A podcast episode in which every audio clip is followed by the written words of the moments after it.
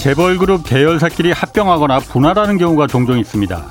예를 들어서 삼성물산과 제일모직의 합병 결정으로 이재용 삼성전자 부회장은 큰 이득을 봤지만 그만큼 삼성물산 주주들에게는 손해가 전가됐습니다. 반대로 돈 되는 사업을 별도 회사로 분할하는 경우도 있습니다. 물적 분할을 앞둔 LG화학 이 배터리 사업 분야가 대표적일 겁니다. 기존의 LG화학 주주들에겐 손해일 수밖에 없는데 분할하는 이유는 이 배터리 사업에 많은 돈이 필요하기에 별도 회사로 독립시켜서 투자금을 조달하겠다는 겁니다. 굳이 분할하지 않고 모 회사인 LG화학이 유상 증자를 통해서 자금을 조달하는 방법도 있겠지만 이 경우에는 오너 일가가 이 지분율을 유지하기 위해서 유상 증자에 참여해야 하는 그런 부담이 생기게 됩니다. 어제 경제계 경제개혁연대가 주최한 소액주주 권리 강화를 위한 토론회에서 이 문제가 제기됐습니다. 그래서 해법으로 이 기업의 합병과 분할 같은 주요 결정에 대해서만큼은 최대 주주 일가의 의결권을 최대 3%로 제한하자 이런 내용이 제시됐습니다. 재계에선 기업의 신속한 의사 결정과 자금 조달에 막대한 장애를 초래한다면서 반대했습니다. 뭐 양쪽 의견 모두 일리가 있어 보입니다. 그렇지만 분명한 건 지금의 일방적인 기업 합병 이런 분할 이런 결정에 개미 투자자들만 피해를 보고 있다는 겁니다. 이런 상황은 어떻게든 고쳐져야 합니다. 네, 경제와 정의를 다잡는 홍반장, 저는 KBS 기자 홍사원입니다. 홍사원의 경제쇼 출발하겠습니다. 유튜브 오늘도 함께 갑시다.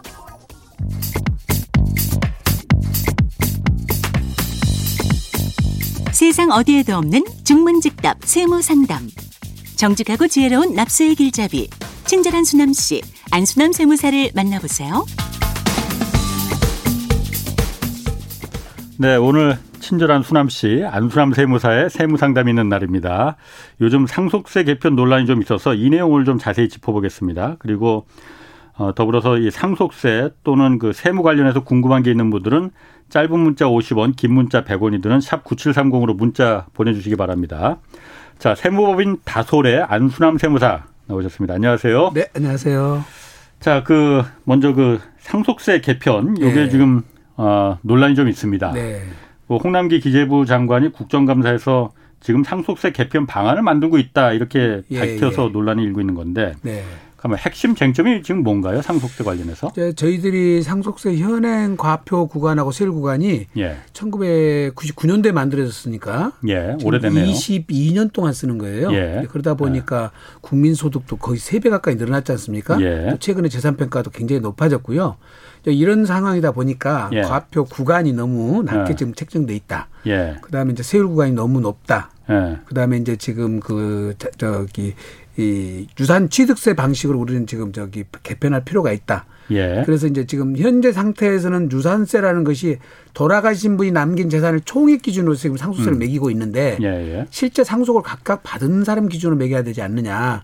하는 아. 그런 개편하고 그다음에 예. 지금 이제 그 연부연납 대 기간이 너무 짧다. 그것도 무슨 기간이요? 연부연납. 연, 아, 예, 나눠서 내는 상속세가 워낙 많으니까 아, 예, 예, 지금 5년은 나눠무는데 아, 예. 금액이 좀 크면은 더 기간을 예. 더 주는 게 좋지 않겠느냐 이런 것들이 주로 지금 논의가 되는 것 같습니다. 예. 네. 그 아까 그 그러니까 지금 어쨌든 개편하고자 하는 논란 그, 그 움직임이 있는 게 예.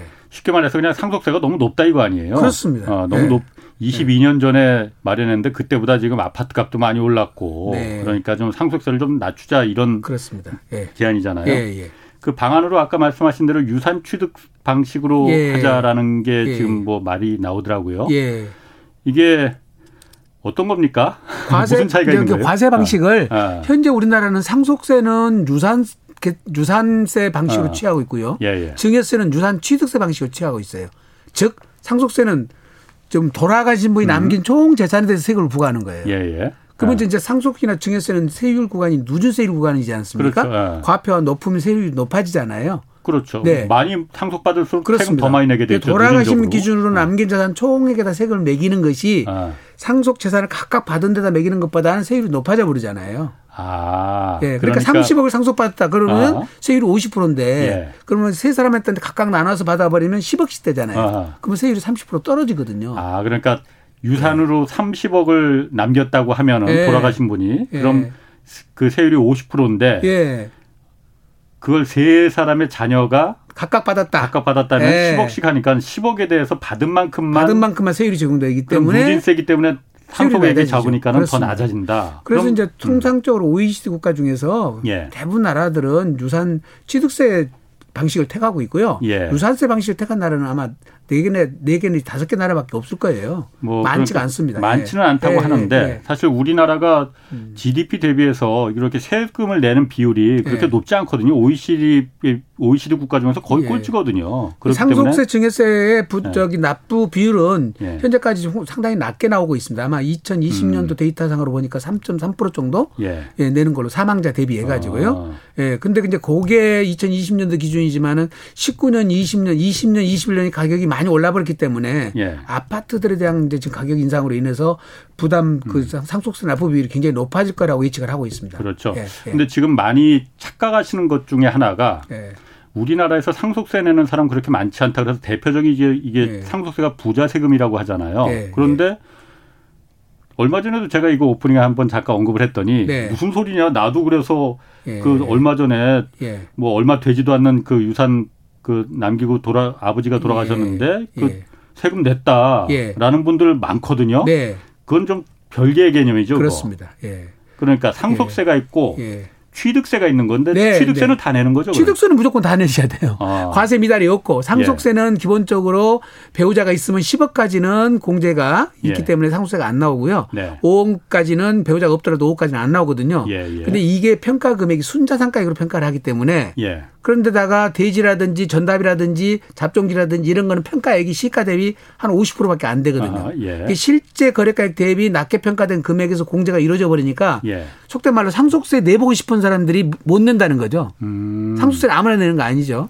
예. 그러니까 우리나라에서 지금 상속세 내는 사람은 네. 한 국민 한 3% 정도 네, 3% 내는 어. 거로 보여집니다. 그러니까 한 네. 재작년까지도 한 2%였는데 한좀 예, 올랐다고 해요. 올라가고 있습니다. 3% 정도 낸다고 3. 해요. 3.3% 정도랍니다. 다만 그런데 취득세는 네. 취득세는 거의 다 내는 거죠, 그러면? 네, 다 내고요. 취득세는 무조건 내는 거고 예. 다만 무주택자가 받는 1세대 1주택에 한해서 이제 그것만 비과세를 해 주고 예, 예. 나머지는 모두 취득세는 내야 됩니다. 그렇구나. 네. 그 다시 한번 그 세무 상담 원하시는 분은 샵 9730으로 보내 주시면 됩니다. 짧은 문자는 50원, 긴 문자 100원입니다. 자 그러면은 어 아까 그 유산 취득세 방식으로 그 전환하자 이게 지금 가장 어, 요구 사항인 건가요? 그렇습니다. 그렇게 되면은 네. 절대적인 세수가 네. 줄어드는 거잖아요. 네. 그러면 어쨌든 상속세라는 게 네. 어, 아까 이제 한 국민 한 3% 정도만 내는 예, 거잖아요. 예, 예, 그러니까 대표적으로 이제 부자 세금이라고 예, 하는데 예. 이 사람들 세금까지 이렇게 부자들 세금까지 깎아주냐. 좀 없는 사람들 세금을 깎아줘도 지금 시원찮을 판인데 네. 이런 얘기가 당연히 나오거든요. 이제 그런 일반인들에 대한 세금도 세금이지만 제일 문제가 되는 것은 사실 기업 하시는 분들이 문제예요. 그렇죠. 예, 이번에 아. 이제 이건희 회장도 보셨지만 예. 그게 지금 세계적으로 우리나라에서 세부담이 높은 나라가 없지 않습니까? 예, 예. 12조를 내는 자체가 지금 현재 아. 예, 5년은 나나물긴 하지만은 예. 큰 부담이거든요. 예. 기업하신 분들 입장에서는 물론 사전에 다 예측을 하고 준비를 해놨으면 좋겠지만은 예. 요즘에 이제 가업승계에 대한 여러 가지 요건이 있어서 예, 예. 이제 세금 공제액이 굉장히 높아지긴 했습니다만은 예. 회사 하시던 분들께서 지금 실질 상속세 부담 때문에 회사가 그만두고 문 닫는 회사들 꽤 있거든요. 예. 그리고 아. 지금 그래서 사전에 M&A를 해서 매각을 시켜버리거나 예, 예. 예, 그렇게 해가지고 기업을 연속성이 떨어진 경우가 상당히 많이 있습니다. 아. 그리고 특히 이제 기업 하시는 분들은 지금 일반 부동산은 저평가되고 있는데요. 예. 비, 비상장 기업 법인에 대한 기업 저 주식에 대한 것은 과대평가되고 있거든요, 지금. 굉장히 과대평가되고 예, 예, 있습니다. 예, 그래서 현재 우리나라 비상장 주식 중에서 삼성전자보다 혹 높은 음. 평가되는 기업들이 굉장히 많아요. 음, 과대평가 예, 과대평가되고 예. 있어서 예. 실질적으로 기업하신 분들이 주식으로 인해서 과대평가돼 가지고 예. 회사 문 닫는 사례가 굉장히 많습니다. 어, 그문 닫는 게 아니고 그러니까 파는 거지 그러니까 못 하는 거죠. 문 닫는 건 아니죠. 네, 그러니까. 이제 그런데다가 어. 이게 이제 주식으로 물납이 안 되게 돼 있거든요. 예, 예. 다른 재산이 아. 있으면 예. 부동산부터 다 물납을 하고 네. 마지막에 주식을 매각을 좀 물납을 하게 돼 있거든요. 예. 그러다 보니까 이제 회사가 경영을 한다는 게 쉽지가 않죠. 아. 예. 그러니까 그게 뭐 어쨌든 지금 그러니까 이 상속세 논란이 나온 게 네. 어쨌든 삼성전자 이번에 고 이건희 회장 이제 네. 그 유산 상속받는 네. 재산이 한 상속세가 12조 원 정도 내야 된다고 그렇습니다. 하는데 네. 그렇기 때문에 이것 때문에 상속세 내려고 기업을 갖다가 팔아넘기는 파는 네. 경우도 많다. 뭐 이것 때문에 문제가 됐는데 기업을 갖다가 그 상속받는 그 아들이 예. 아들이나 딸이 네. 그 다른 사람한테 팔면 문제가 되는 겁니까? 아 자녀들이 어. 승계를 받으면 예. 지금 우리가 이제 그 가업승계 공제가 있는데 예. 문제는 아시다시피 1세대, 2세대들은 이 기업을 키우는 데까지 온통 정렬 다 해서 그 예. 기업만 키웠지 않습니까? 예, 예. 지금 세대의 사람들은 아. 오라벨 이제 해가지고 예. 그 정도의 기업을 일구고 가꾸고 관리할 능력이나 의지를 열정 갖고 있지 않거든요. 그렇죠. 아. 저희들이 실무적으로 아. 직접 가업승계 가서 컨설팅을 해보면 예. 그래서 가업승계 이루어지는 데가 10% 내지 20%도 안 되고요. 예. 우리나라 같은 경우는 사후 관리가 굉장히 까다롭습니다. 예. 그러다 보니까 사후 관리가 만약에 요건을 충족 못하면 그때 가서 일시에 막 추징이 당하거든요. 예. 그래서 가업 승계 실적이 낮아요 우리나라는. 음. 그러다 보니까 기업하신 분들에 대한 이 지금 배려가 예. 조금 부족하다는 것이 아마 어. 기업하신 분들의 평가일 것 같고요. 그래서 대한상의 같은 데라든지 예, 예. 예, 중소기업 중앙위 같은 데서 아마 여러 가지 건의가 올라온 것 같고 현실적으로 그런 것이 타당하다고 판단돼서 기획재정부도 아마 개편안들이 지금 마련되고 있는 것 같습니다. 예. 네. 그런데 그거는 그뭐 네. 세무사님 뭐 어쨌든 그 컨설팅 하다 보면은 그렇게 이제 많은 불평 불만을 들으실 수도 있겠지만은 예. 그냥 저희 같은 일반 사람들이 봤을 때는 예. 아니 그게 그 기업이 예. 그 오너의 아들이 경영을 하든 네. 오너의 아들이 상속세 낼 뭐 낼 수가 없어서 다른 예. B라는 사람한테 전문 다른 사람한테 팔아서 예. 그 사람이 경영을 하던 예. 그 기업이 없어지는 것도 아니고 네. 고용이 줄어드는 것도 아니고 네. 그 기업이 망하는 것도 아닌데 네. 굳이 그것 때문에 상속세를 그 아들한테 물려주는 상속세를 깎아주기 위해서 이걸 갖다가 그 다른 세금은 놔두고 이것부터 먼저 깎아줘야 될까? 이제 생각해 보시면은 음, 예. 우리나라 국민의 고용을 하는 데가 기업이거든요. 예, 예. 그다음에 세금을 내는 또 기업이지 않습니까? 예, 예. 예. 기업이라는 것이 중소기업이라는 거는 그 중소기업의 사주가 사라져 버리면 다른 사람이 인수해 가지고 그 기업을 그대로 유지한다는 것은 쉽지가 않습니다. 아, 쉽지 않아요? 예. 왜 쉽지가 않죠? 그거는 예. 그 경영 능력부터 시작해가지고 영업 예. 능력, 그 다음에 음. 관계가 다 무너져 버리기 때문에 예. 사실은 우리나라는 사주 한 사람에 의해서 거의 중소기업, 소, 소기업들은 운영되고 있거든요. 그래서 가업 승계 절차를 통해서 자녀들한테 예. 물려주고 그걸 승계받으라는 뜻인데 예. 그런 이제 세제가 사후 관리가 너무 강화돼 있어놔서 예. 이제 그런 것들이 쉽지 않다는 거죠. 알겠습니다. 뭐그 네. 부분은 좀 네. 조금 이견이 많이 있는 부분들이지만은 뭐 어쨌든 그 그거는 음. 이제 기업의 애로사항을 아하. 아마 정부도 지금 듣고 있어가지고요. 예. 어떻게든지 이제 해소방을 찾고 있는 중인 것 같습니다. 그거는. 예. 아니, 그런데 뭐 예. 한마디만 더 하면은 예. 이번에 문제가 된 게 삼성, 삼성그룹이잖아요. 예. 이재용 부회장이 이제 그 어쨌든 남은 유가족들이 12조 예. 원을 물려내야 네, 되는데 네, 네. 삼성그룹의 총 자산이 800조인데 네. 800조 물려받으면서 12조 원 내는 게 많은 건가요? 아니죠. 이건희 회장님 자산 평가는 약 30조에 이르는 것이지 예, 예. 800조 재산을 모두 갖고 있다면 당연히 그 정도는 내야죠. 예. 이건희 회장님이 예. 지분에 관련된 예, 예. 평가액은 약 30조고 그중에 이제 미술품을 빼버리면 25조 상당밖에 안 되지 않습니까? 그러니까 이건희 사실? 회장의 그 지분을 인수해서 삼성그룹의 전체를 지배하는 네. 그 지배하기 위한 거잖아요. 네, 네. 그러니까 그 총 자산이 800조 원인데 네. 그 800조를 지배할 수 있는 그 영향력이 생기 그, 그 위치가 생기는 거잖아요. 네. 어쨌든 그거를 그러니까 이제 주식을 매각해서 세금을 내버리면은 지분율이 낮아지니까 아무래도 예 음. 지분권 확보가 조금 더 약화된다는 뜻이겠죠. 그러면. 알겠습니다. 네. 그래서 뭐 제가 뭐 그래서 그거 한 번도 그 찾아봤는데 삼성뿐만이 아니고 네. 한진그룹도 똑같이 그 문제가 네. 있었더라고요. 그래서 예. 한진그룹도 참 총 자산이 한 30조 되는데 예. 여기도 물려받으면서 한 2천억 정도 냈다고 해요. 네. 그래서 뭐 아, 이걸 그럼 또 깎아줘야 되는 건지 뭐 예. 뭐 그분에 대해서 국민적인 뭐 그런 대기업들은 그나마 이제 조금 그런 것들이 사전에 그렇죠. 좀 컨설팅을 받아서 대비를 해놓는데 중소기업들은 사실상 대비를 거의 음. 대비를 안 하고 있거든요. 그러다가 이제 갑자기 리스크가 생겨버리면 회사에 큰 어려움이 생겨버리는 거죠. 네. 그 상속세율하고 과표 구간 조정 네. 이것도 지금 얘기가 되고 있잖아요. 예. 일단 상속세율은 어떻고 예. 어, 상속세율이 그러니까 누구나 다 물려받는다고 해서 취득세는 내지만은 상속 네.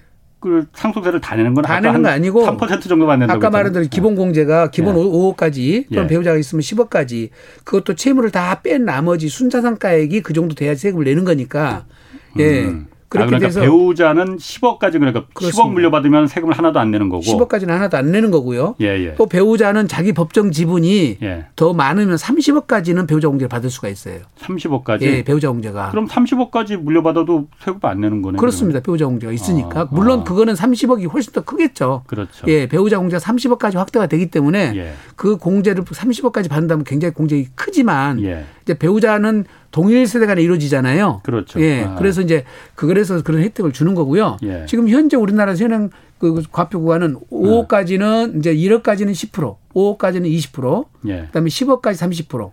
그다음에 30억까지가 40%고 30억 예. 초과하면 50%인데 음. 이 세율 구간이 첫째는 우리 이제 세계적으로 가장 높은 데가 일본이에요.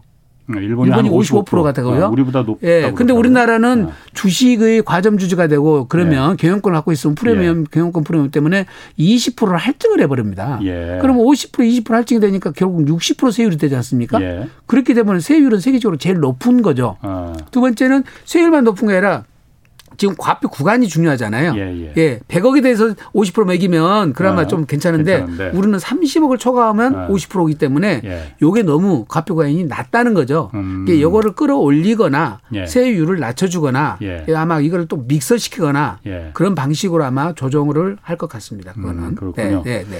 그 지금 그 공육사인님이 예. 유언장에 세 자녀 중에서 두 자녀에게 상속한다 했을 때 네. 상속 못 받는 자녀의 네.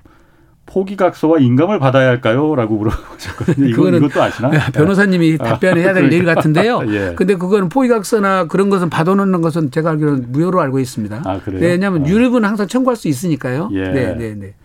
그렇군요. 그럼 아까 그 지금 그래서 과표 구간을 좀 30억까지 그러니까 그 부분을 좀 더 높여야 된다. 지금 네. 그 방식 그 요구가 지금 있다는 거잖아요. 그렇습니다. 특히 이제 그 기본 공제 같은 경우도 저희 네. 이제 미국 같은 데라든지 선 그런 선진국에 비해서 저희들이 낮거든요.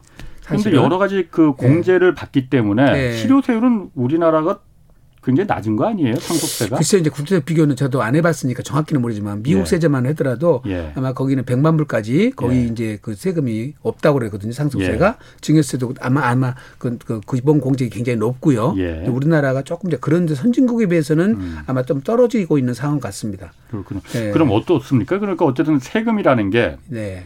어쨌든 그 세금을 통해서 부의 재분배를 하는 게 가장 네. 확실한 방법이 세금이잖아요. 네. 그리고 그게 이제 국가가 할 일이고. 예. 근데 상속세를 좀 그 완화시켜줘서 깎아줘서 예. 어 깎아주면은 부의 예. 재분배가 오히려 안 일어나는 거잖아. 그럴 수도 있지만 아, 아. 이제 상속세를 하나도 부과하지 않는 방식은 않는다는 예. 거는요. 왜 안 하냐면 아. 기존에 이제 세금을 부과하고 상속 재산이 이루어졌지 않습니까? 예. 그다음에 지금 만약에 이걸 상속세를 부과 안 한다면 세금을 완전히 없애버린 게 아니라요. 예, 예. 이거를 양도할 때 양도소득으로 과세를 다시 하거든요. 예. 즉 아버지가 1억에 사가지고 상속이 5억이 이루어지면 예. 나중에 팔 때 취득가액을 5억으로 인정을 하거든요. 예. 그래서 10억에 팔면 근데 나중에 상속세를 우리가 지금 과세를 안 하거나 낮춰준다는 얘기는 예. 취득가액을 아버지 취득가액 1억으로 잡는다는 거거든요. 예, 예. 결국은 양도세를 많이 걷는 일이 되기 때문에 음.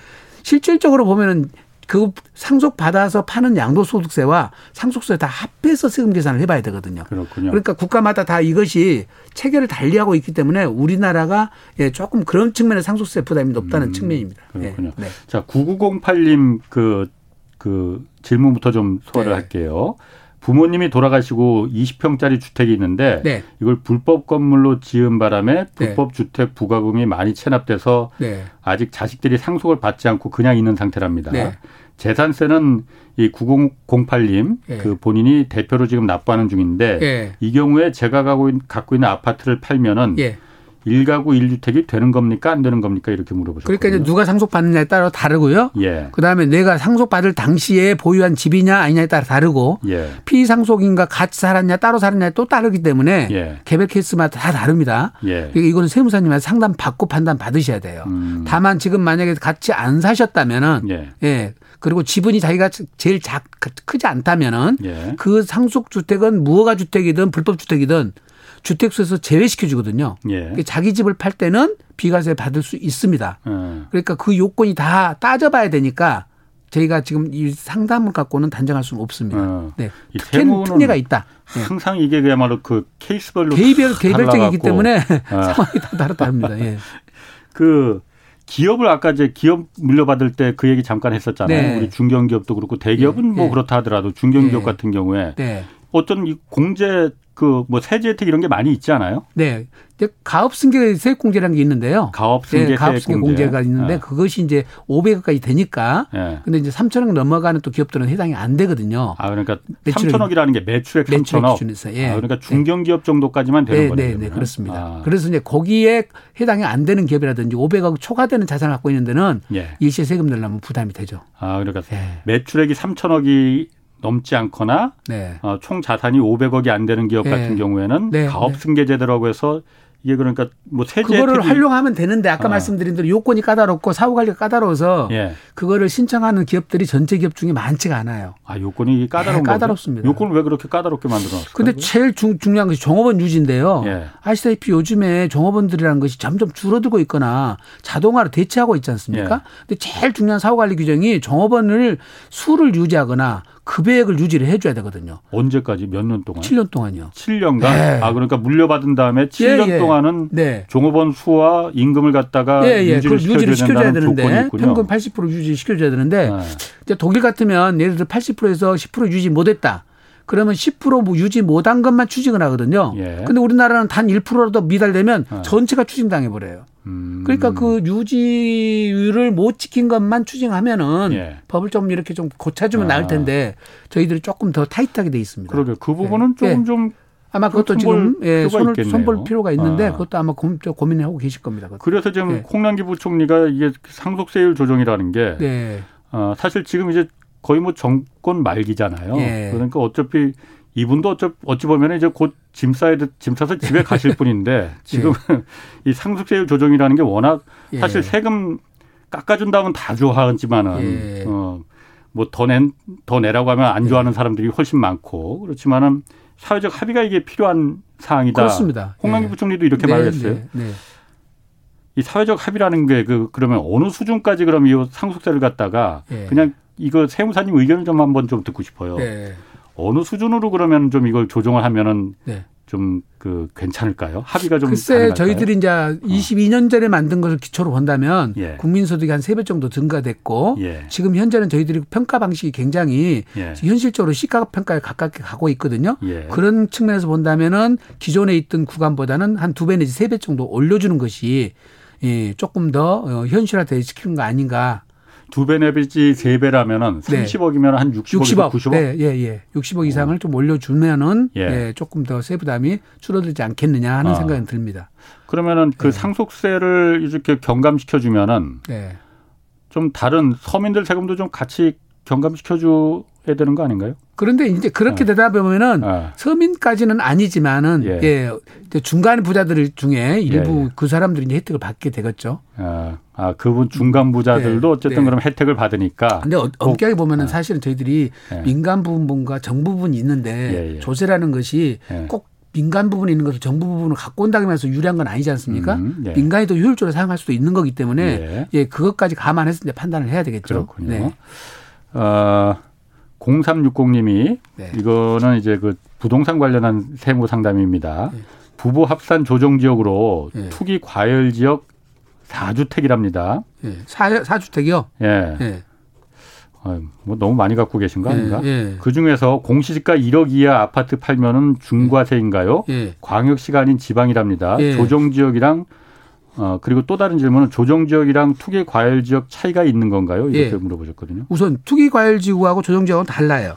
예. 네. 이게 투기 지역이 있고 투기 과열 지역 있고 조정 지역이 있는데 예. 모든 소재 세제는 조정 지역을 기준으로 판단합니다. 예. 중과세하고 뭐하고 예. 투기 과열 지구하고 상관없이 조정 지역이냐 아니냐 이것만 갖고 판단할 거고요. 예. 공시지가 1억 원은 세금을 중과세하냐 안 하냐는 것은 2주택자가 1억 원 이하의 소형 주택을 갖고 있을 때 그걸 중과세를 안 하는 거예요. 근데 지금 이분의 경우는 사주택자잖아요. 사주택자. 네. 기 때문에 1억 원이든 천만 원이든 모두 중과세가 되는 거예요. 어. 그리고 또 주의할 거는 예. 2주택을 갖고 있는데 소형주택을 먼저 팔아야지 그걸 중과세 안 하지. 1억 미만짜리 집을 음. 갖고 있는 상태에서 5억짜리를 팔아버리면 예. 그 5억짜리는 중과세가 돼버려요. 그렇겠지. 더 그렇죠. 예. 예. 그래서 순서 처분 순서가 굉장히 중요합니다. 예. 예. 그 1억 이하 주택, 그 네. 가격이 싼 주택을 네. 먼저 좀 파시는 게 예. 그 4주택 정도면은 더 이상 얘기 안 하겠습니다. 네. 아, 김기풍님이 이모님이 청약을 하려고 알아보고 계신다고 합니다. 그런데 아들이 어, 장애인이라 장애인 특공을 넣으려고 합니다. 이때 아들 이름으로 장애인 특공에 당첨될 시에 이모가 세금을 납부할 경우 증여세를 내야 하는 건가요? 하고 당연히 무상으로 주면 증여세가 됩니다. 어. 예, 그거는. 증여세율은 얼마나 되는 겁니까? 증여세율은 1억까지는 예. 이제 10%고요. 예. 5억까지는 20%고 예. 이모가 대신 내주면 천만 원 공제를 해주고요. 어. 네. 아, 천만 원까지는 공제를 예, 해주고. 예, 친족 공제가 있습니다. 아, 친 친족 공제라는 예, 게 예, 따로 있군요. 예. 자 그러면은 그 이 아까 상속세와 취득세가 이제 다른 거잖아요. 네, 네, 네. 우리가 다들 착각하고 있는 게 취득세 네. 내니까 이거 상속세 냈다 이렇게 생각하는데 그거 아닙니다. 받을 때 취득세 어. 내는 것은 상속세가 아. 니다 취득세다. 네. 상속세는 그 내고 아무나 내는 거 아닙니다. 한 네. 국민의 지금까지는 한3% 정도만 들어가야지 내는 겁니다. 낸다. 아. 그런데 취득세도 예. 이게 바뀐다면서요. 내년하고 올해하고. 아, 예. 그거를 예. 현재까지는 국세는 예. 상속이나 증여세 평가할 때 시가를 원칙으로 하거든요. 근데 시가? 는 아, 아. 그런 매매 사례가라는 그렇지. 것도 다 예. 시가로 보고 예. 실제 거래가액도 시가로 다 보는데 예, 예. 지금 저기 취득세 쪽에서는 실제 예. 거래가의 시가하고 상관없이 시가 표준액이라고 해서 정부가 정한 금액 그러니까 이제 아파트 같으면은 공시지가 예, 공시 가격이죠. 아, 그 가격으로 취득세를 부과를 했는데 지방세도 똑같이 시가가 확인된 거는 그 시가로 하겠다는 거예요. 국세처럼. 네. 여태까지는 그럼 왜 그걸 아니 집을 어쨌든 취득해서 예. 사서 돈 주고 사서 취득하는 거나 예. 부모한테 상속이나 증여받아서 취득하는 거나 똑같은 취득인데 원래는 어. 국세도 그렇고 지방세도 그렇고 네. 이 과세라는 것이 법적 안정성이나 예측 가능성을 따지면은 예. 명확한 금액으로 과세하는 것이 정확하지 않습니까? 그렇죠. 그러니까 옛날에는 어. 이런 것이 확보가 안 돼 있었습니다. 전산 같은 거 없어가지고요. 아. 옆에 집 아파트 얼마에 사려고 팔았는지 몰라요. 예. 지금 예. 다 떠버리지만은 예. 그래서 국세는 전산이 뜨기 시작하니까 매매사례가를 시가를 갖고 왔는데 예. 지방세는 한 발 늦었죠. 아. 예, 그대로 그냥 행정 편의적으로 예, 예 그냥 법에 따라서 그냥 평가한 금액으로 과세를 해왔던 건데 음. 지금 이제 시가가 노출되는데 예, 예. 왜 실질 가치로 안 하고 그렇죠. 저평가해가지고 취득세를 예. 부과하냐 예. 이제 이런 요인이 불고 예. 불공평하다 형평의 원칙이 어긋난다 예. 이렇게 된 거죠. 그러니까 아. 이제 시가를 도입했다는 것이 최근 이제 그런 이 움직임이 음. 있는 거고요. 아마 법이 개정되면 2023년부터나 법이 시행 내년 같습니다. 그럼 취득세는 그러니까 지방세군요. 그러니까. 지방세입니다. 지방세. 그런데 지방세라서 이거는 그냥 시가로 안 하고 시가 표준액에서 기준시가로 했었어요. 공시지가로 그냥 공시가로 했습니다. 공시 가격. 공시 가격으로. 네, 네. 야, 그건 좀 이해를 못 하겠네. 그야말로 그 시가가 이렇게 다 전산 아니 원래 취득세는 게? 개인 간 거래한 어. 거는 법인이나 예. 이런 거는 다르지만 예. 개인 간 거래는 허위 계약서 담합에 의해 쓰고 어. 막 신고를 제대로 안 하니까 예, 예, 정부에서 정한 값표를 해야 싸움이 안 일어나잖아요. 조세분이 예, 예. 안 일어나잖아요. 그렇게 행정 편의적으로 과세를 해 왔던 거죠. 어. 근데 지금은 민도가 높아지고 또 시가를 포착할 수 있는 수단과 방법이 여러 가지 그렇죠? 나왔기 때문에 아. 이제는 다툼 여지가 별로 없죠. 그래서 이제 이제 안정화 됐으니까 하겠다는 네. 거죠. 내년부터 그럼 이제 그 시가로다가 공시지가 아니고 그렇게 법을 개정하고 있는 걸 알고 있습니다. 공시지가보다 한 4, 3, 40% 높잖아요. 더 그렇다고 시가가. 보죠. 네. 그러면은 네. 당연히 이 상속이나 아 상속이야 뭐 어차피 돌아가셔야 네. 되는 거니까 네. 증여할 경우에 높, 아지죠 증여할 경우에 그럼 네. 이왕 증여할 거면은 네. 이거 뭐 알려드리는 게 맞는지 네. 안 맞는 건지 모르겠지만 아니 그거 이제 어. 법이 개정되면은 미리 미리 하는 것이 올해 그러면은 네, 빨리 진행하는 게 더 낫겠네 맞습니다. 예, 네, 맞습니다. 예.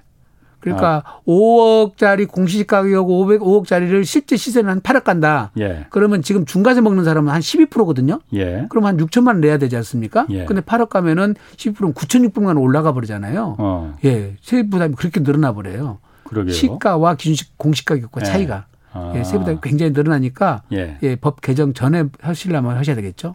예. 이게 또 그럼 그러면 이게 오, 왜 최근에 네. 아파트값 올라서 뭐 증여 많이 한다고 했잖아요. 네, 많이 네. 실제로 네. 많이 했습니다. 많이 하고 있습니다. 네. 그게 그러면 아파트값 올라서도 있지만은 내년에 네. 이게 시가로 적용되니까 그것 때문에 혹시 많이 더 빨리 할 수도 있죠. 땡겨서. 아, 그것 때문에 많이 한 케이스도 있어요. 아직까지는 그게 일반인들이 많이 알고 있지는 않습니다. 지금 이 아, 부분에 대해서는. 그래요? 네, 그러죠. 이게 내년 언제부터 이게 그 바뀌는 거예요? 그러면 이게 시가로 바뀌는 게? 법 시행일이 아마 2023년부터 지금 바꾸는 걸 알고 있는데요. 2023년 몇 예. 월인지 모르시고. 1월 1일부터 시행하겠죠. 1월 1일부터 바뀌면 예, 아마 유예 기간을 좀 주겠죠. 뭐몇 달 남지도 않았네요. 예, 예, 예.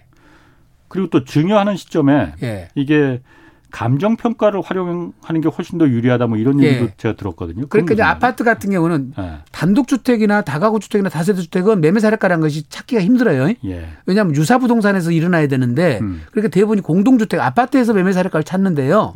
예. 그거는 내가 지금 증여를 하고 3개월, 6개월에 매매 사례가가 있으면 예. 그 가격을 갖다 써버리잖아요. 예. 그러면 상향 추세에 있는데 내가 10억에 거래했어요. 예. 근데 그 뒤에 동일 아파트 평수가 12억이 거래돼 버리면 이 매매 시가가 10억으로 평가가 되거든요. 음. 들쑥날쑥하니까. 예, 예, 예. 근데 미리서 음. 감정을 하고 해버리면 음.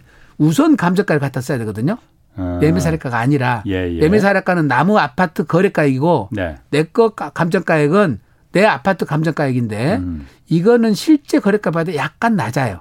음. 한 5% 10% 감정가가? 낮습니다. 감정가가. 예. 예. 그렇기 때문에 약간 낮기도 하지만 예. 거래가 들쑥날쑥해도 내 가격은 안정돼 있다는 거죠. 예, 예. 그러니까 예측 예. 가능하게 평가를 하기 때문에 음. 감정 평가를 받아서 픽스를 시켜놓는 거죠. 그거는. 그렇군요. 네. 그런 장점이 있습니다.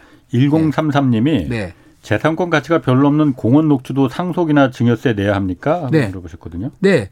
당연히 내야 됩니다. 어, 재산 가치가 없는 이제 뭐 예를 들어서 도로로서 완전히 예. 불특정 다수인이 다녀버리기 때문에 예. 내가 뭐 보상도 못 받고 가치도 없다 그러면 모르지만은 예. 공원용지도 다 지금 공시가 산정돼 있고요. 그렇죠. 나중에 만약에 수용 당하면 그 다 가치가 있어가지고 예. 보상 받습니다. 그것도. 예. 예.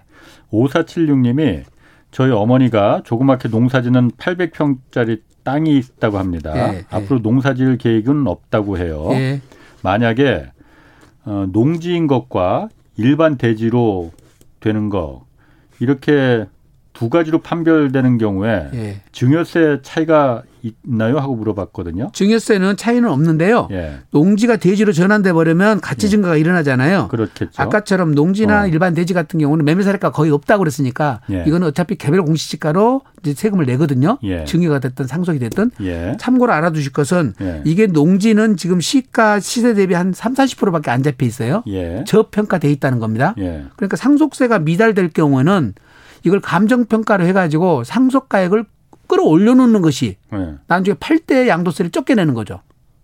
어 그렇게 되나요? 예. 지금 만약에 시세는 예. 10억이에요. 예. 근데 공시지가가 감정 농지가 가, 저 개별 공시지가로는 3억이나 4억밖에 안 된다는 거죠. 예. 그럼 상속세는 어차피 미달이잖아요. 예. 예 5억 미만이니까. 예, 예. 4억으로 그 상속세를 신고를 해 놓으면 예. 나중에 10억의 양도세를 팔면 6억에 대한 양도 차익을 내게 되는 거예요. 어. 그래서 세금 폭탄 맞아요. 음. 그러면 상속세 신고할 때 이거를 감정 평가를 받아가지고 예. 7억으로 신고를 해놓는다 하더라도 예. 이때 상속세는 약 한 5천만 원도 안 되거든요. 아. 그러면 그 7억이 취득가가 돼가지고 나중에 예. 양도세를 물기 때문에 예. 나중에 양도세는 줄어듭니다. 그렇군요. 그 팔 때 것을 대비해서 어떻게 해야 될 것인지를 전문가한테 예. 상담 받고 해야죠. 이런 네. 부분. 네.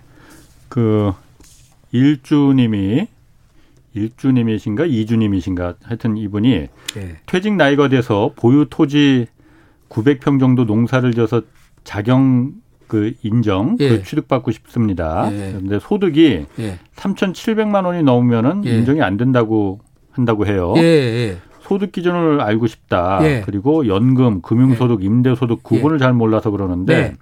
퇴직금도 어 연금이 아닌 일시금으로 받아야 하는 건지 고민이다. 여기 소득 기준은요. 예. 다 들어간 게 아니라 연금이나 임대소득 다 빼고 이자 소득은 예, 예. 근로소득하고 사업소득만 들어가요.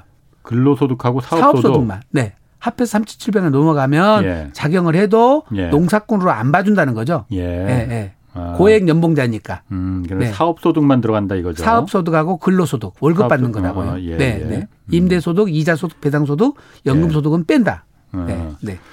어, 하나 더 좀 그 질문 드릴게요. 네. 0600님이 살던 집이 재건축으로 이주하게 됐고 이사 간 집에서 아들이 초등학교를 입학했습니다. 그런데 네. 재건축 입주 전에 이주 전세가 그 연장이 안 돼서 바로 앞에 살고 계시던 부모님 댁으로 합가를 했다고 해요. 예. 그렇게 되면은 1가구 2주택으로 저희가 완공된 집을 팔게 되면 세금을 이거 많이 내야 되는 겁니까? 어떻게 되는 겁니까? 하고 물어보셨거든요. 지금 60세가 넘으셨다면 예. 동거봉항 합가하고도 10년 안에 팔면 예. 예. 각각 1주택으로 봐서 비과세를 해주거든요. 예. 부모님 집을 갖고 있고 본인도 한 채 있고 예. 부모님도 한 채 있어야 돼요. 예, 예. 본인도 한 채 있고 예. 부모님이 60세 넘었고 예. 그래서 동거봉항 합가하고 음. 10년 내에 네. 둘 중에 하나 먼저 파는 것은 비과세가 된다. 음. 물론 나중에 이제 자기 집으로 입주를 해버리면 그때는 또 이제 1세 1주택으로 각각 부어주는 거죠. 네. 부모님이 60세가 그러니까 안 넘어야 되는 거군요. 아니, 넘어야 됩니다. 아, 넘, 넘어야, 넘어야 된다. 동거봉이 학과가 돼요. 안 넘은 경우에는 그러니까 안, 안 되죠. 예. 아들이 초등학교 입학했다고 하면 아니 그러니까 지금 본인 기준으로 따진 게 아니라 본인의 부모님이죠. 아니 그러니까 본인이 아들이 아, 초등학교 입학했으면은 넘었을 것 같습니다. 아. 예. 19살에 결혼하지 않는 이상. 예. 네. 알겠습니다. 자, 아까 그러면 그 이제 본론으로 다시 들어가서 네. 그 상속하고 네. 증여 네. 이거 그 질문에도 많이 나오지만은 네. 어 요즘 그러니까 그 상속세 피하기 그 자, 부동산 값 많이 오르니까는 이 살아생전에 증여 많이 한다고 네. 하잖아요. 네. 이게 상속세하고 증여세하고 세율은 똑같죠? 네, 세율은 똑같습니다. 그런데 증여하는 게 그러면은 어 유리한 점이 조금 더 그래도 있는 게 아까 말씀하신 것처럼 네. 상속세는 집이 세 채라면 세 채 다 합한 금액을 세금을 매기잖아요. 예. 증여는 받는 증여 받는 집 한 채 값에다가 증여세를 매기잖아요. 예, 예. 그렇죠. 예, 예, 그러니까 각각 하나씩 자식이 둘 있다 그러면 따로따로 하나씩 줘버리면 예. 수증자별로 지금 증여세 세율이 적용되니까 예. 유리한 거죠. 근데 어. 집을 갖고 있는 부모 입장에서는 세채 갖고 있다 돌아가시면 세 채에 대한 상속세를 많이 물 건데 증여를 미리서 해버리면 지금 빼내잖아요. 아, 예, 그리고 예. 증여를 하고 나서 10년이 지나서 돌아가시면 예. 이 증여한 건 세금을 하나도 안 물거든요. 증여, 증여세만 내고 끝내버려요. 아, 아. 만약에 10년 안에 돌아가시면 예. 다시 사전 증여한 것이 다 합산되는데 예, 예. 증여 후 10년 지나서 돌아가시면 기존에 냈던 증여세가 상속세를 합산되질 않는다는 거죠. 아. 그렇기 때문에 집이 세채 있는 분이 어차피 팔아서 아. 현금 갖고 있어서 상속세 내나 네. 집세 채 갖고 있어 상속세 내나 미리서 집을 줘버리고 10년 지난 다음에 돌아가시면 예. 예 증여세만 내고 말 것이니까 예. 상속세 대신 증여세가 세금도 낮고 예. 또 지금 증여가액이 높게 지금 시세대로 잡혀 있기 때문에 아들은 나중에 팔때 예. 지금 보다 오른 값만 양도소득세를 내거든요. 예. 중과세도 안 될 것이고 예. 종부세도 피할 거고. 그러니까 절세 측면에서는 증여를 한 것이 훨씬 유리해져 버리죠. 그 예를 들어서 상속을 받은 그 아부 그 부모님이 돌아가셔서 네. 집을 갖다가 상속을 받았는데 네. 어 내가 일단 집을 갖고 있어요. 예. 그럼 그 일가구 이주택이나뭐 그렇게 되는 거잖아요. 예. 그럼 중과세 대상이 되겠네요, 그러면. 네, 그렇습니다. 어. 종부세는 중과세 대상인데 예. 상속 받아서 5년 안에 팔면 예. 5년 안에 빨리 팔으라는 거예요. 상속 받은 거는 음. 그건 중과세를 또 안 시켜요. 봐줍니다. 아, 5년까지는? 네, 5년까지는. 네. 아, 5년 안에만 팔면 되는 거네요, 네, 그러면은. 그렇습니다. 예. 그럼 그 5년 이후에 그러니까 그 과세가 되는 건가 이제 이주택자라서 네. 그때는 이제 이주택 중과세를 받으니까 예. 세금이 이제 굉장히 많이 나오게 되겠죠. 예. 예. 음. 예를 들어서 그러면은 아, 질문 하나 좀그 네. 하고 갈까요? 어, 조화성 님이 재건축 아파트 하기 전에 관리 처분 전이라고 합니다. 조정 지역인데 예. 2년을 거주하지 2년을 거주하진 않았다고 해요. 예. 근데 관리 처분 전에 주소를 옮겨 놓고 이사해서 2년 거주하지는 않았지만은 재건축해서 입주 시점에 등록세, 취득세 내게 되면은 네. 이거 이주한 걸로 취급되나요? 하고 물어보셨거든요. 등록세, 취득세하고는 이주하고는 아무 상관이 없는데요. 그래요? 상관없어요? 네. 네. 그렇군요. 네. 그 그다음에 9763님이 부모님이 거주 중이신 집과 제가 결혼하며 나와서 살게 된 집 명의가 서로 엇갈려 있는데 예. 이걸 어떻게 정리할 수 있을까요? 예. 어쩔 수 없는 상황으로 이렇게 되는데 세금을 내면서 바꿀 수 있는 여건은 안 되고 네. 왜냐하면 대출이 많기 때문에 부모님이 거주 중이신 집은 공시지가가 2억 원 정도고 지금 제가 살고 있는 집은 현재 실거래가가 한 7억 7억 정도 된다고 합니다. 예. 지금 제가 살고 있는 집은 대출이 많아서 팔아야 하는데 어떻게 정리를 해야 하나요? 하, 참 억울하시긴 해도 되는데 집을 바꿔 살면 안 되거든요. 각각 어. 자기 집에서 자기가 살았어야 되는데 예. 예, 자기 어. 집에는 부모님이 살고 부모님 어. 집은 자기가 살았다는 거거든요. 예.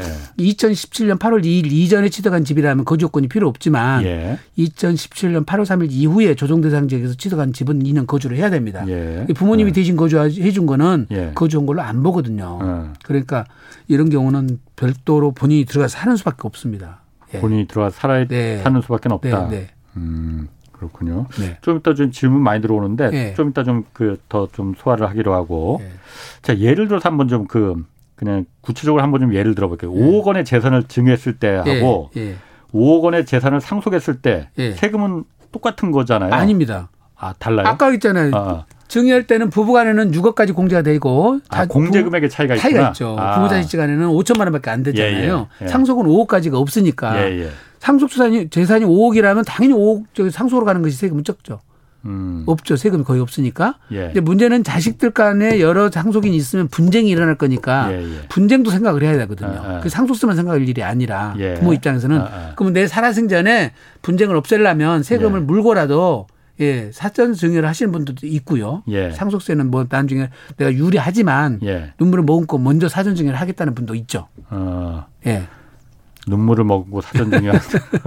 이제 예를 들어서 어, 눈물 머금고 싶네 막. 아니 자식이 셋이 있는데 하나는 예. 아파트고 하나는 땅이고 하나는 상가 있다 그러면 예. 다 공동 지분으로 해놓으면은 예. 리스크가 예. 커요. 아. 왜냐하면 자식들도 하위 안 되면 이게 막 경매 처분다거든요. 예. 누구는 아파트 주고 누구는 땅 주고 누구는 상가 주고 그러면 음. 아버지 살아생전에 예, 딱딱 줘놓고 하신다는 음. 분도 있고요. 그래요. 예. 그 사전 증여한 경우에 사전 증여하는 경우에 10년 단위로 하는 게 좋다 이런 얘기도 있더라고요. 그 말이 아까 말씀드린 대로 네. 동일이란 때 상속을 증여를 받으면 예. 합산이 돼 버려요. 내가 음. 아버지한테 1억 받고 또 어. 2억 받고 또 5억 받았다 그러면 10년 안에 받으면 다 합산해서 세율이 적용되고 예.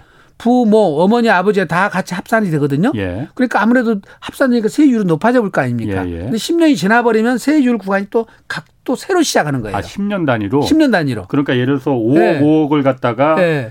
두 차례 나눠서 증여를 했는데 네. 이게 10년 내에 하면은 그게 10억이 합산돼서 10억이 되지만은 그렇습니다. 세율이 30% 가보죠. 이번에 5억을 하고 네. 10년 뒤에 지난 다음에 5억을 또 하면은 네. 5억만 그러니까 과세가 그렇습니다. 되는 거라 이거죠. 예, 예. 아, 예. 그럼 10년 단위로 이렇게 나눠서 나눠서 해야 되고 이제 배우자 공제 같은 경우는 6억이나 되잖아요. 예. 그러니까 10년마다 6억씩 공제를 받을 수가 있는 거죠. 배우자 음. 공제도. 배우자 공제액도 10년마다 받을 수가 있어요. 아. 세율도 통 합산하는 것도 그렇고요. 예. 또 이제 또 제일 중요한 거는 아까 말씀드린 또 증여를 미리서 했으면 예. 10년 안에 돌아가시면 증여재산가액이 다시 상속세에 합산돼 버리고 예. 예. 만약에 10년 지나 버렸으면 합산이 어. 안 되는 거예요. 어. 상속인들한테 예. 미리 준 재산이 예. 내가 죽어 난 다음에 10년 지나서 돌아가셨다. 예. 주었으면 내가 좀 오래 살아야 돼요. 음. 네. 10년 안에 돌아가시면 또 상속이 합산돼 버리니까. 그렇군요. 네. 3656님이 15년 전에 증여받은 농지가 있다고 합니다. 네. 아버님 사후에 다른 자녀가 지분 요구할 수 있는 건가요? 이것도 세무사님이 말씀. 그거는 변호사님한테 어, 가서 유류분인지 해당이 되는지를 네. 검토받으셔야 돼요. 박금희 님이 네. 어쩌다 보니까 새 아파트 30평대, 40평대 두 개를 같이 사게 됐는데 현재 네. 30평대 8년 넘게 돼 있어서 이거 팔고 입주 하나, 전 네. 입주 하나, 예. 전세 하나 하게 될 건데 예. 시기가 맞물리면 3주택자가 되는 건가요? 예. 이거 세금 폭탄 맞게 되는 건가요? 하고 물어보셨는데. 지금 현재 상태도 2주택자잖아요. 예. 일시적 1세대 주택 요건 비과세 요건 충족 안 되면 예. 지금 먼저 파는 것은 세금이 걸리거든요. 만약에 예. 하나를 더 사버리게 되면은 예. 지금 그거는 이제 더 세금 폭탄 맞으니까 예. 취득 시기랑 이걸 아. 다 조절하셔야 될 것 같은데요. 전문가한테 음. 상담 받으셔가지고. 예. 829 하나님이 친정 어머니가 돌아가셨대요. 그래서 예. 사시던 아파트를 상속받게 됐는데 예. 아버지는 먼저 돌아가셨고요. 예. 어, 시가는 1억 8천5백만 원 정도고 예. 매매에서 형제 6명이 n분의 1로 나누려고 합니다. 예. 형제들이 다 1가구 1주택 보유 상태인데 예. 등기권 이전을 하고 매매를 할 때 어떤 식으로 소유권 이전과 매매를 하는 것이 절세 방법이 됩니까? 어차피 지금 이거는 예. 다 지금 나눈다 그러잖아요. 예. 그러면 아마 1로 협의 분할 하겠다는 것 같은데 예, 예. 상속인이 그렇죠. 전부 다 협의 여기 등기상의 소유자로 들어가고요. 예. 상속 받은 날로부터 지금 6, 6개월 안에 예. 매각을 하게 되면 예. 매각 대금이 상속 평가액이 되거든요. 이게 상속세도 음, 안 나오고 양도세도 안 나오는 게 둘 다. 아. 예. 그렇군요. 네. 그러니까 지금 안에. 네, 6개월 안에 팔고 예. 예 어차피 그 상속인들 예. 등기를 다 똑같이 하고 네. 그 n분의 1로 음. 똑같이 나눠 가지면 됩니다. 그렇군요. 예. 6899님이 할머니가 한 달 전에 돌아가셨다고 해요. 재산으로는 네. 1억 7천만 원 전세금이 있습니다. 예. 친손자는 어, 돌아가시기 전에 2일 전에 전입 신고를 했다고 해요. 예. 전세 계약제를 손자로 변경하려니까 이거 대습 상속이라 상속세가 많다고 합니다. 예. 그래서 할머니 자녀가 이남 삼녀라서 예. 일단 자녀들에게 상속하고 아들에게 5천만 원 그리고 조카에게 각각 천만 원씩 증여하고 본인은 5천만 원 상속받으면 1억 4천까지는 그냥 상속 가능한 건가요?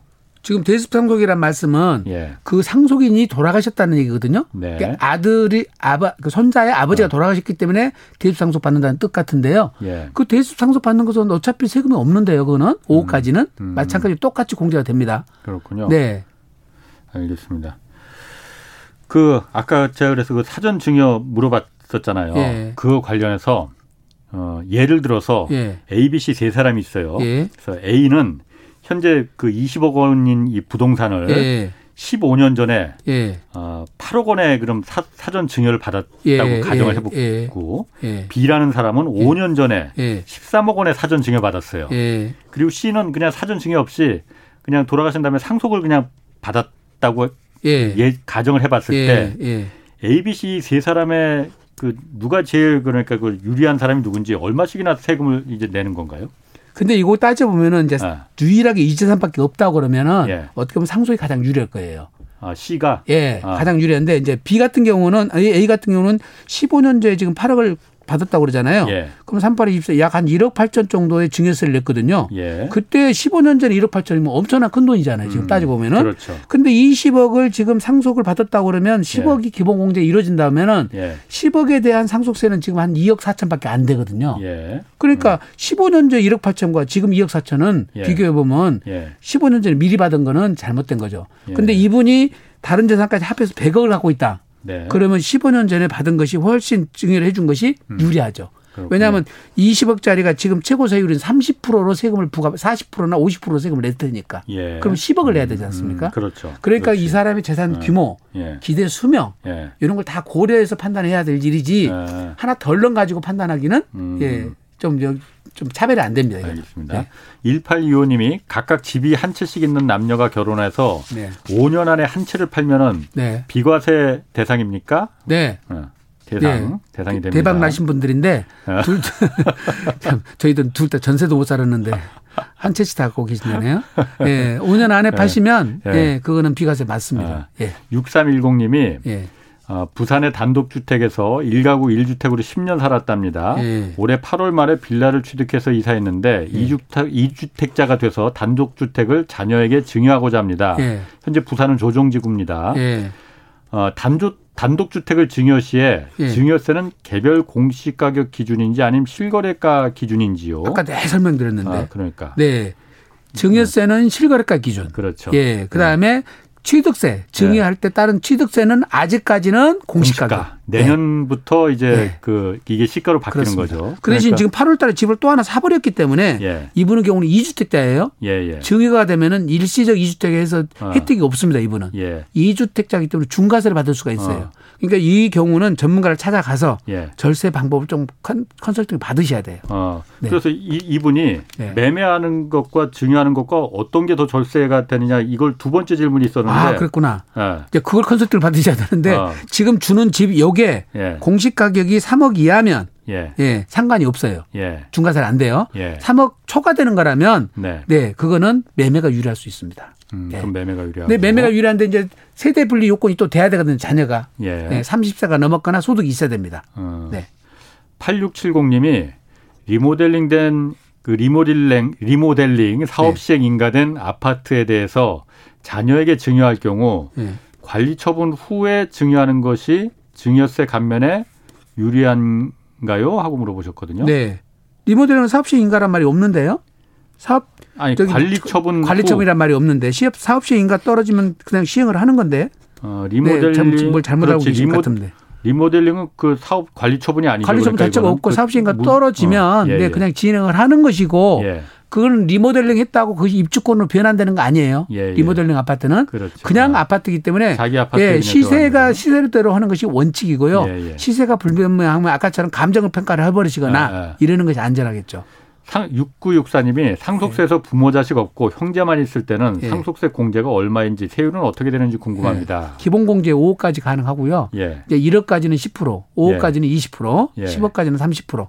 그럼 어. 초과되면 40% 이렇게 세율을 내, 내게 돼 있습니다. 그렇군요. 네. 5389님이 1억 1천만 원 연립을 어머니 소유랍니다. 네. 며느리, 조카 셋에게 증여하려는데 네. 어머니가 일찍 돌아가시면 증여세를 다 납부해야 되는 건가요? 하고 물어보셨고 돌아가시든 안 돌아가시든 예. 증여세는 예. 내야 되고 예. 나중에 합해서 상속세는 안 나올 것 같으니까 예. 예, 지금 증여를 해 주시는 것이 좋을 것 같습니다. 아. 어차피 상속세는 해당이 안 되니까요.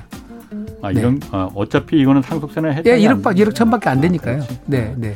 예, 아유 오늘 복잡한 세무 상담. 네. 쉽게 설명해 주셔서 감사합니다. 아이고, 네, 오늘 또 복잡한 내용이 많았습니다. 예. 다솔의 안순환 대표 함께했습니다. 네. 자 오늘 여기까지 하겠고요. 저는 네. 내일 다시 찾아뵙겠습니다. 지금까지 경제와 정의를 다잡는 홍반장 홍사원의 경제쇼였습니다.